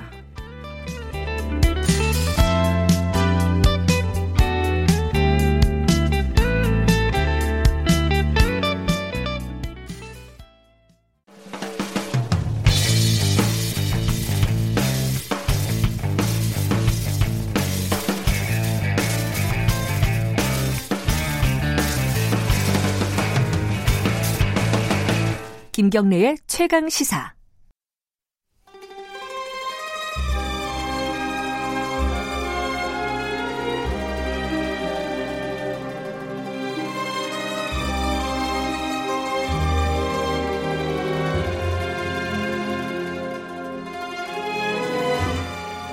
진정한 보수의 가치와 품격은 무엇인지 우리 사회 뜨거운 현안을 보수의 시각으로 들여다보는 시간입니다. 보수의 품격 윤여준 전 장관님 스튜디오에 나와 계십니다. 안녕하세요. 네, 안녕하십니까. 오늘은 어, 5.18 얘기를 좀 해야 될것 네, 같습니다. 그러실 줄 알았어요. 이게 이 처음에 어, 5.18 관련해서 국회에서 뭐 이제 그 모임이 있었고요. 네. 그 모임에서 어, 김진태 의원이 주최를 했지만 참석은 안 했고 네. 다른 두 의원이 이제 지금 이제 평가를 받기로는 뭐만 원에 가까운 그런 음. 발언들을 했다. 이래가지고 지금 후폭풍이 잦아들고 있질 않아요. 여러 가지 문제가 복잡하게 얽혀 있어요. 국회는 안 그래도 공전 중이었는데 완전히 꽉 막혀 버렸고요. 자, 이 장관님의 시각을 시각이 궁금했습니다. 저도 이 어떻게 아니, 뭐 시각이랑 뭐 다를 게 있겠습니까? 아니 그래도요. 뭐 어떤 새로운 아니, 저도 예. 이번에 그, 그 우리가 망언이라고 그러잖아요. 지금 5.18 네. 망언이라고 그러는데 그 발언을 한 분이 네 분이죠. 지만원 아, 지만원 씨야 뭐그 전부터 계시고. 예. 근데 네. 그네 분을 다 제가 한 번도 만나본 분이 아, 니라서 저는 예. 모르는 분들이에요. 예. 그래서 저도 그 말을 들었을 때 아, 이게 좀 어처구니가 없다 하는 생각이 들었는데 네. 제가 다들 잘 모르는 분이라 우선 제가 당내에 있는 분들 신지분들 몇 전화를 물어봤어요. 이걸, 아. 이걸 어떻게 봐야 되냐. 예, 그랬더니 예, 예. 그분도 한결같이 하는 얘기가 애 진짜 이게 터무니없는 얘기인데 네. 당에는 굉장히 심대한 상처를 입힐 거다 음. 걱정을 하더라고요. 네. 그러면서 지만원 씨에 대해서는 다들 그 구체적인 언급을 안 하려고 그러면서 왜 그러냐면 일종의 정신질환의 수준이기 때문에 예. 진지하게 얘기할 필요가 없고 아, 진지하게 대응할 필요가 네. 없는 예. 말들이다. 나머지 예. 그 국회의원 세 분에 대해서는 나름대로 해석들을 하더라고요. 예. 뭐냐면 우선 이게 이 전당대회를 눈앞에 두고 있으니까 네. 그세 그분 중에 두 분이 출마한 분. 예, 한 분은 이제 김술래 의원은 예. 최고위원으로. 예. 예. 그래서 어 일종의 그 소위 태극기 부대를 의식한 예. 예, 그 표를 득표를 의식한 어, 그런 발언이라고 본다. 음. 뭐 그런 얘기를 하고요. 예. 그 나머지 한 분 이 이인 이인봉 의원인가요? 다 그분 어, 누구요? 나머지 한 분 남자분 의원 한 분 계시잖아요. 아, 저, 잠깐만요. 이름이 갑자기 생각이 안 나네. 이인봉 아, 이종명 의원. 아, 이종, 명 의원. 예, 예. 네? 예, 이종, 이종명 의원. 이종명 의원. 예. 아, 이름을 저도 이게 저기 그분의 경우는 어, 어떤 본인의 어떤 존재감을 좀 높이겠다는 생각이 아니냐라고 해석을 하더라고. 그게, 아, 무슨 소리냐 그랬더니 개인적인 존재감. 네, 그분이 네. 그 예비역 대령 출신인가 그렇다고 그러대. 그래요? 예. 네, 그리고 무슨 제가 부, 제가 한번 체크해 보겠습니다. 네, 군대 예. 계실 때 부상을 당해서 예. 전역을 했나 봐요. 예. 네, 그래서 그 비례대표도 순번이 앞에 번호였다면 예, 예, 6번인가 그렇게 빠르다고 그러네요. 예. 예, 저도 확인 안 해봤는데 그랬는데 그런 것에 비해서는 그동안 네. 너무 존재감이 없었다. 음. 네, 그래서 이제 내년이면 총선도 있고 그러니까 네. 이런 기회에 본인의 뭐 정체성도 관련이 있겠지만 예. 존재감을 좀 음, 과시해보자는 그런 생각이 있었던 것 아닌가. 예. 그렇게 당내에 있는 분들은 그렇게 해석을 하더라고요. 그러니까 그리고 존재감이라고 하면은 지역구 뭐 아마 뭐, 뭘 노렸는지까지 모르겠으나 예. 어쨌든 예 그런 국회의원 당 국회의원으로서의 존재감을 좀 예. 마시고 싶은 생각이 있었던 거로 해석을 하더라고요. 지금 말씀하신 대로 육군 대령 출신이네요. 아, 맞, 예, 아, 예, 예. 그리고 그 김순례 의원하고 이 이종명 의원, 의원 두 분은 예. 영남 출신이라고 그러는 것 같은데 예. 두분 다. 아이고 제가 거기까지 예, 그러니까 뭐. 그, 그 당내 의원들은 그렇게 알고 있더라고요. 예, 그래서 맞네요. 예, 아, 평소에 잘 알고 계시네요. 좀 반호남 정서가 네. 있었다고 봐야 되지 않느냐. 음. 뭐 그런 것도 작용했을 거다. 그렇게 해석하는 게 당내 인사분들의 의견이고 네. 제가 이제 좀 보수 성향의 당 밖에 있는 네. 분들한테도 이제 물어봤어요. 당 밖에 있는 분들 어떻게 보는지. 네, 그랬더니 그분들은 되게 이렇더라고요. 음. 그 5.18이 네. 우리 민주화 운동에서 차지하는 위치가 독특하잖아요. 네. 근데 그런 것에 대해서 좀 불편한 심기를 예, 아. 예, 이제 가지고 있던 어떤 그런 그 극우 세력이라고 우리가 흔히 부르죠. 강경 예. 보수, 강경 보수가 이 문정부가 들어서 가지고 남북 한번더 평화 분위기가 이게 이제 그죠? 예. 조금씩 정착돼가는 과정이 진행되고 있잖아요. 이것에 대해서 상당히 불안감을 느꼈을 거라는 거죠. 네, 그 극우적인 생각을 그 갖고 계신 분들 입장에서는 예. 예. 그러다 보니까 I518이 북한군에 의해서 이게 만들어진 거다. 음. 아, 라는 거를 이렇게 끌어들이려고 하는 예, 그런 심리가 아니겠느냐라고 음. 조심스럽게 그렇게 대응을 하는데 네. 당 내에 있는 분들이나 당 밖에 있는 분들이나 공통적인 건 뭐냐 하면 네. 그 망언을 한 분들도 분들이지만 당 지도부의 대응에 정말 자기들은 놀랬다. 아 오히려 그 이후에 예, 예, 대응이 그러니까 그 김병준 비대위원장이 이렇게 얘기를 했죠. 뉴스를 보니까 뭐 당내에는 여러 가지 목소리가 예. 있, 다 그러고 그 여러 가지 목소리가 있는 게 보수 정당의 강점이다 그랬던가 뭐 이렇게 예, 그런 취지로 얘기를 했어요. 얘기, 예. 있어요. 초기에. 예. 예. 그리고 나경원 원내대표는 역사에 대한 해석은 뭐 다양한 것이 이렇게 얘기를 했잖아요. 맞아요. 예. 이 두 그 당 지도부의 그 태도 대응에 정말 자기들은 거기 더 놀랬다는 거죠. 음. 어떻게 어떻게 그렇게 할 수 있느냐. 네. 근데 물론 이제 김병준 비대위원장은 바로 그 다음에 이제 입장을 바꿨죠. 예, 바꿨어요. 네, 네, 바로 그렇긴 했으나 저도 그걸 뉴스를 보면서 네. 정말 그건 좀 놀랍더라고요. 음. 김병준 비대위원장은 더군다나 얼마 전까지 학교 교수 하시던 분이잖아요. 네. 네, 뭐 그분이 물론 TK 출신이긴 하지만 근데 그런 분으로서는 어떻게 저런 생각을 가질 수 있나 하는 것 때문에 저도 굉장히 뜻밖의 의외를 받아들였고요. 나경원 원내대표도 판사까지 지낸 분이고 월 중진 정치인인데 네. 역사적 사실과 해설을 해석을 구분을 못 한다는 얘기 아니에요. 음. 그럼 예를 들어서 지금 우리가요 6.25를 얘기할 때 네. 한국전 얘기할 때 북한의 남침에서 이루어졌다는 건 이미 세계가 다 아는 사실이에요. 예. 학문적으로도 규명이 다 됐어요. 예. 근데 누가 이게 북침으로 이루어진 거냐라고 하면 그걸 역사에 대한 해석의 차이라고 봐야 됩니까?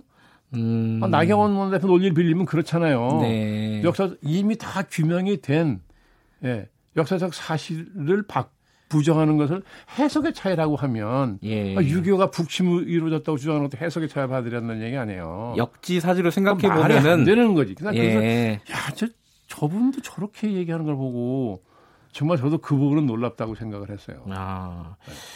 근데 이게 이 사실은 이제 정치인들이 어떤 명분이라든가 이 혹은 뭐 논리적인 어떤 어, 선후 관계 이런 것들로 얘기를 하지만은 지지율 같은 것들을 신경을 쓰면서 얘기할 수밖에 없잖아요. 그렇죠. 정치 공학적인 어떤 네, 어, 예. 태도들을 보이는데 최소한 그렇게 생각을 한다면은 그러니까 나경원 원내대표라든가 김병준 비대위원장의 말이 아, 뭔가 이제 자신들의 지지 세력들을 약간 좀 확장시키려는 아니면 좀 견고하게 하려는 그런 어떤 목적이었다면은 어, 결과적으로 또 틀린 게 아니냐. 왜냐하면 지지율이 지금 빠지고 있잖아요. 아, 물론이죠. 예. 아, 그러니까 직접적으로 전당대회를 의식해서 예. 득표를 위해서 했다고 한다면 네. 또뭐 나머지 한 분은 뭐 개인의 존재감을 과시하려고 했다고 한다면 네. 네? 우리가 뭐 그걸 입증할 수는 없는 거 아닌가요. 그러면 본인의 어떤 이익이잖아요. 네. 네? 그래서 엄청난 해당 행위를 한 거예요. 음. 당연히 회복하기 어려운 상처를 입힌 거잖아요. 네. 그럼 해당해 아닙니까 이게? 그 착각하고 있는 게 아닌가라는 생각이 그러니까 들어요. 이런 저는 네. 이렇게 해석을 했어요.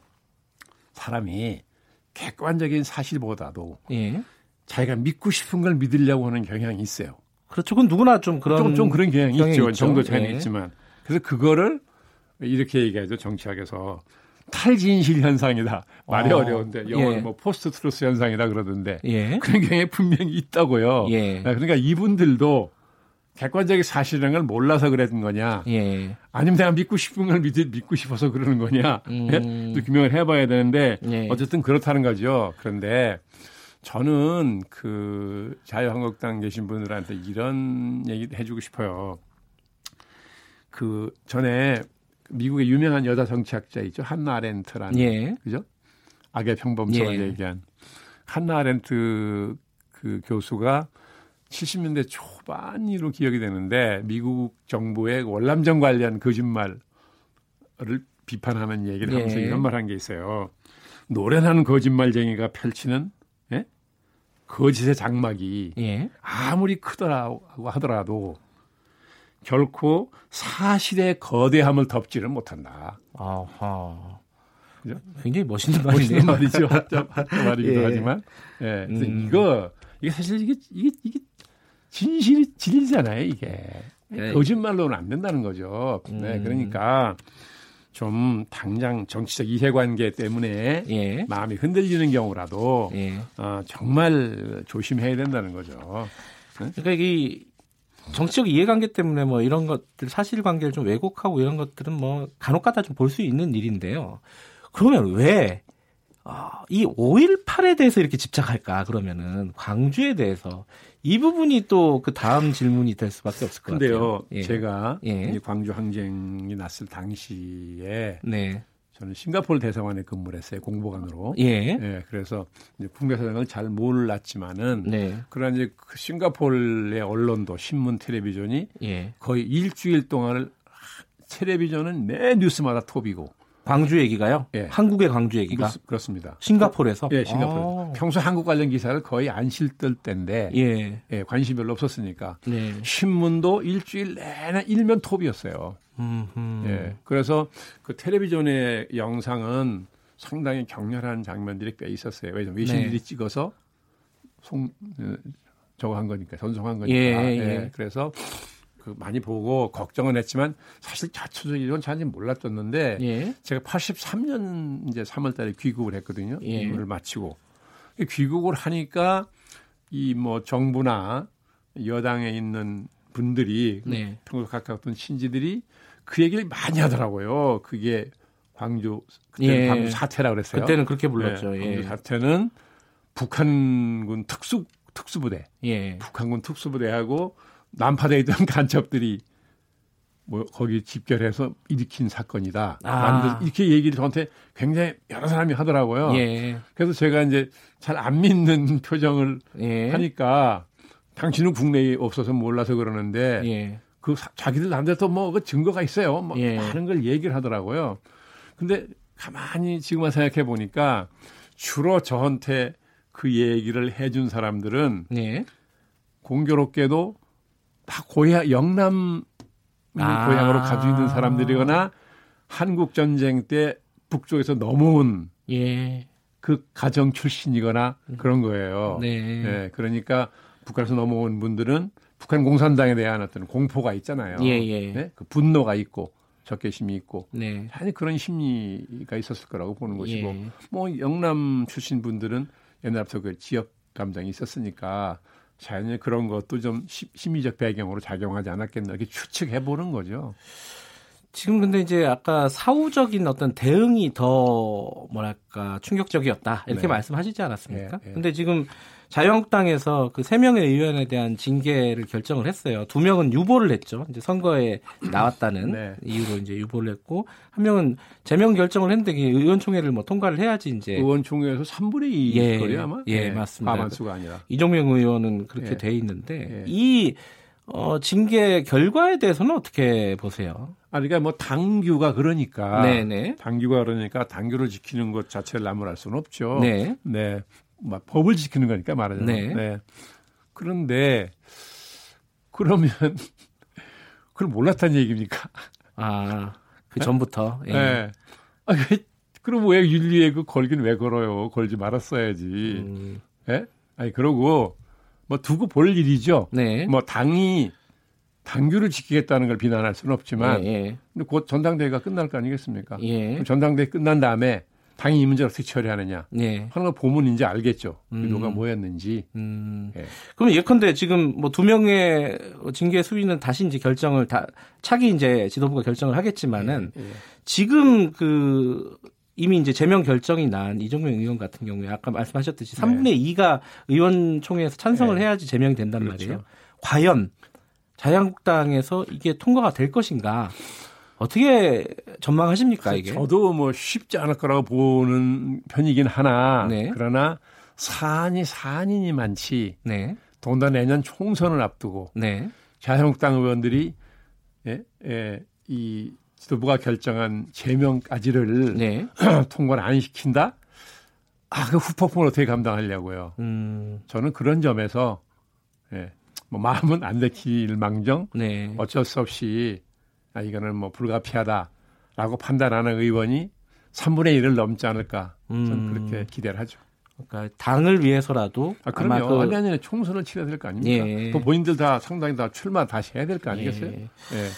그게 이제 어, 합리적으로 판단을 하신 걸 텐데 과연 그렇게 될지는 한번 좀 지켜봐야 될 것 같습니다. 자유한국당 사정이 또 다, 어, 선거 이후에 어떻게 펼쳐질지 아직 분간이 안 되는 상황이라서요.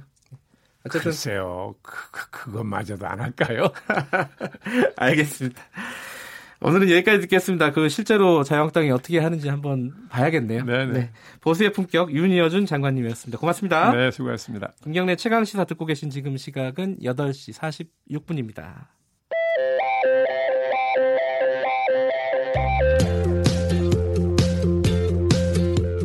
오늘 하루 이슈의 중심 김경래의 최강 시사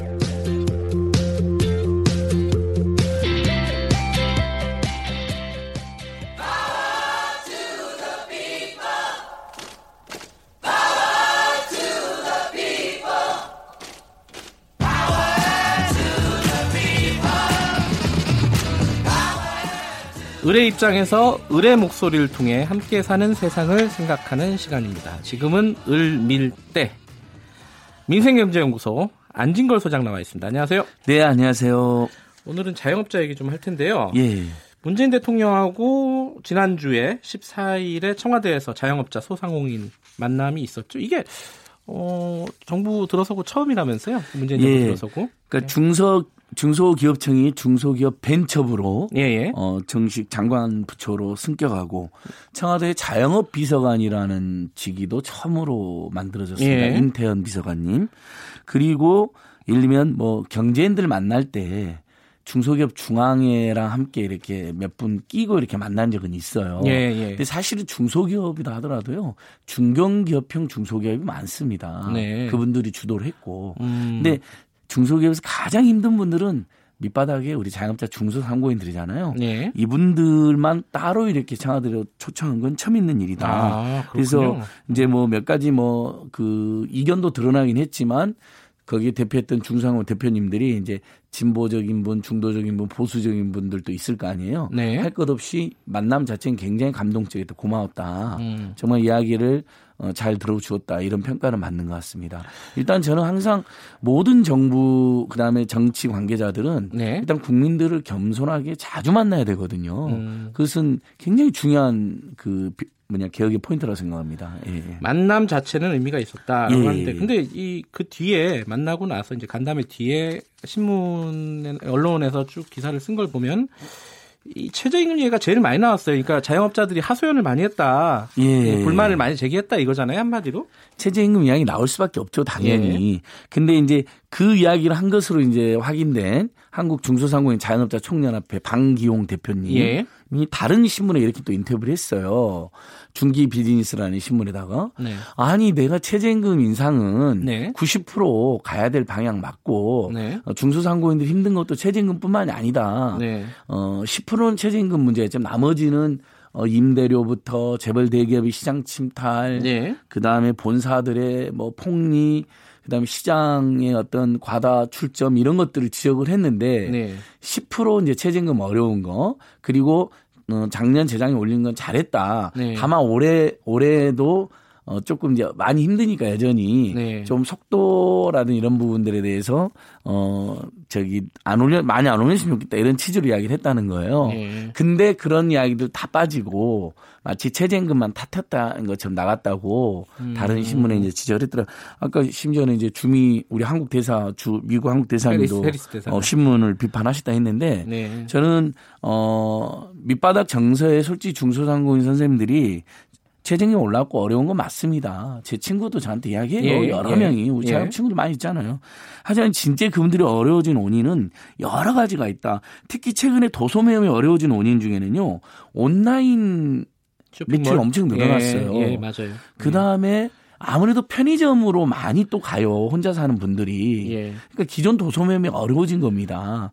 그다음에 요즘 직구도 엄청 많이 해버리지 않습니까? 네.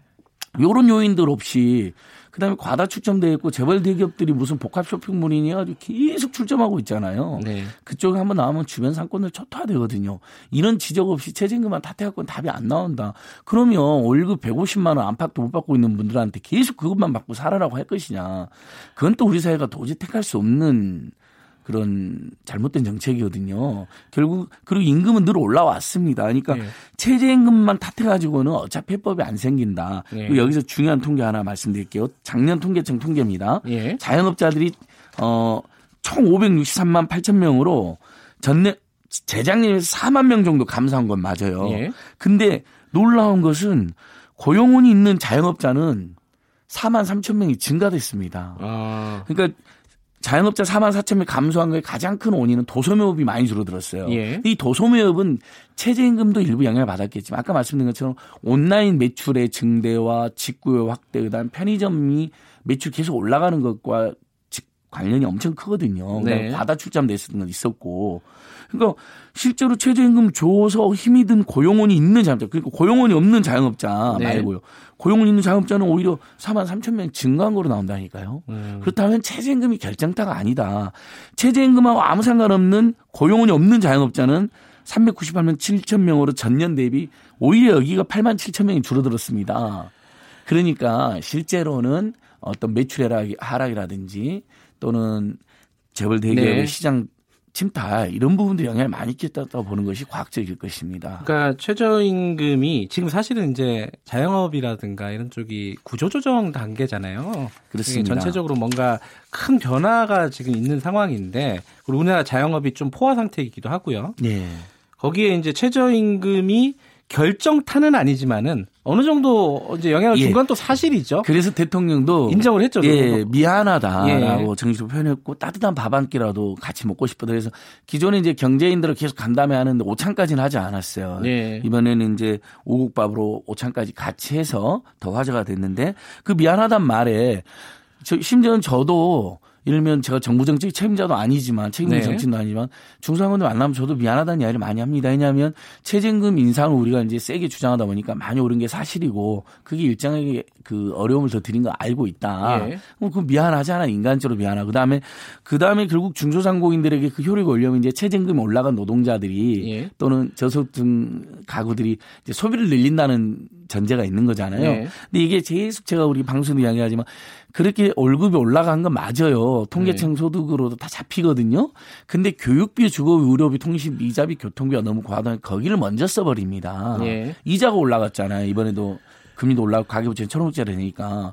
그러면 당연히 그 소비를 해야 될 분들이 소비를 생각처럼 못한 겁니다. 그래서 네. 소득주 성장론이 지금 저는 어, 성과가 늦게 드러난다. 그러니까 대통령 그분은 미안하다 그런 거고. 근데 최저임금 어. 말고도 여러 얘기가 있지 않았습니까? 예를 들어 일자, 일자리 안정자금 얘기도 있었고 카드 수수료 얘기도 있었고 어, 뭐 요약하면 일자리 예. 안정자금은 그러니까 최저임금 오른 분들에게 이제 굉장히 도움이 됩니다. 네. 어, 다만 문제는 4대 보험을 이제 가입해야만이 일자리 안정자금을 주니까 이제 그거에 대한 아, 예. 지적을 우리 중소형 대표님들 하신 거죠. 예를 들면 대전 지역만 해도 조사를 해 보니까 네. 10곳 중에서 한 두 곳밖에 신청 안 했다면 4대 보험을 가입해야 되니까. 네. 근데 그게 맞잖아요. 사실 4대 보험도 안 된다 말이 안 된다 우리는 생각하지만 저도 그렇게 생각하지만 중소상인 입장에서는 4대 보험을 하게 되면 예. 당장 본인들이 급여에다가 또 실제로 한 10% 정도 더 급여에서 10% 정도를 더 줘야 됩니다. 예. 근데 또 근로자 노동자들 입장에서도 내가 4대 보험 하면 당장 힘들어 죽겠는데 자기 노, 급여에서 또 일부를 내야 되잖아요. 그렇죠. 양쪽이 다 안 좋아하는 경우가 있기 때문에 예를 들면 4대 보험 가입을 전제로 하지 않고 예를 들면 사업자 등록하고 고용 형태가 확인이 되면 네. 근로계약이라든지 이런 부분이지 않습니까? 그러면 어 일자리 안정적을 주는 것을 좀 완화돼야 된다. 이것은 어 청와대 이제 인태현 비서관 이런 분들도 네. 어 검토하겠다 이렇게 음, 이야기가 나왔습니다.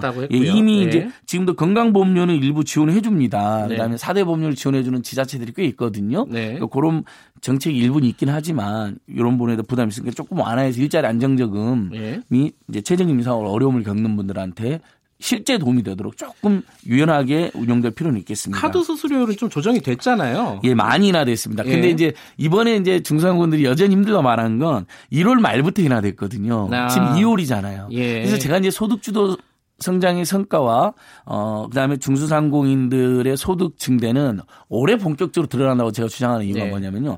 작년까지는 최저임금 올랐고 지출만 늘어났잖아요. 네. 근데 작년 말에 활발하게 그것 때문에 어, 신용카드 가맹점 수수료가 대폭 인하돼, 그게 효과가 2월 달부터 드러나는 겁니다. 네. 올해 2월 달부터요. 그러니까 아까 계속 말씀드린 한 빵집 프랜차이즈 본사가 조사해 보니까 자기 편의점 아니 가맹점주들 1년에 550만 원 정도 줄어드는 걸로 음. 나왔습니다. 시뮬레이션이. 예. 550만 원이 줄어들면 최저임금 인상분 충분히 감당 가능하거나 심지어 남아요. 소득이 늘어납니다. 예. 거기다 이제 최근에 작년에 계속 갑을 문제면서 본사들의 어떤 로얄티라든지 본사들이 많이 너무나 과도히 이용하는 도매 대금이나 이런 게 이야기가 되고 있지 않습니까? 예. 그래서 앞으로는 어 중상군 입장에서는 소득이 늘어나게 되어 있다. 네. 왜냐하면 당장 카드 가맹 수수료가 많이 나됐고 본사 가져가는 비용이 줄어들었다. 올해는 성과가 드러날 거다. 근데 이제 김성민 한국마트협회 회장은 더 나아가서 지금은 연 매출 2억 이하의 영세 자영업자들만 카드 수로 협상을 할수 네. 있어요. 네. 근데 연 매출 2억 이하 그 자영업자들은 오히려 협상이 어렵지 않아요. 먹고 그렇죠. 살기 힘드니까. 사실 이제 5억에서 10억, 30억 이 구간들이 오히려 예. 카드수를 많이 내고 있는데 이분들은 협상권이 없습니다. 네. 이걸 달라고 하니까 대통령께서 그거 노동조합이 하는 것처럼 이분들한테 다 협상권을 주고 예. 그 협상의 결과는 알겠습니다. 다른 단, 체에 그, 촉기지 않는 중상은 다 줘라. 예, 할 말들이 예. 항상 많으셔가지고 수수료율 조정도 자영업자들이 좀 개입할 예. 수 있게끔 제도적인 그렇죠. 장치가 필요하다. 여기까지 감. 담배나 이런 것도 수수료를 받으면 알겠습니다. 안 됩니다. 2월 18일 예. 월요일 김경래 최강시사 여기까지 하고요. 저는 뉴스타파 기자 김경래였고요. 어, 내일 아침 7시 25분 다시 돌아오겠습니다. 고맙습니다.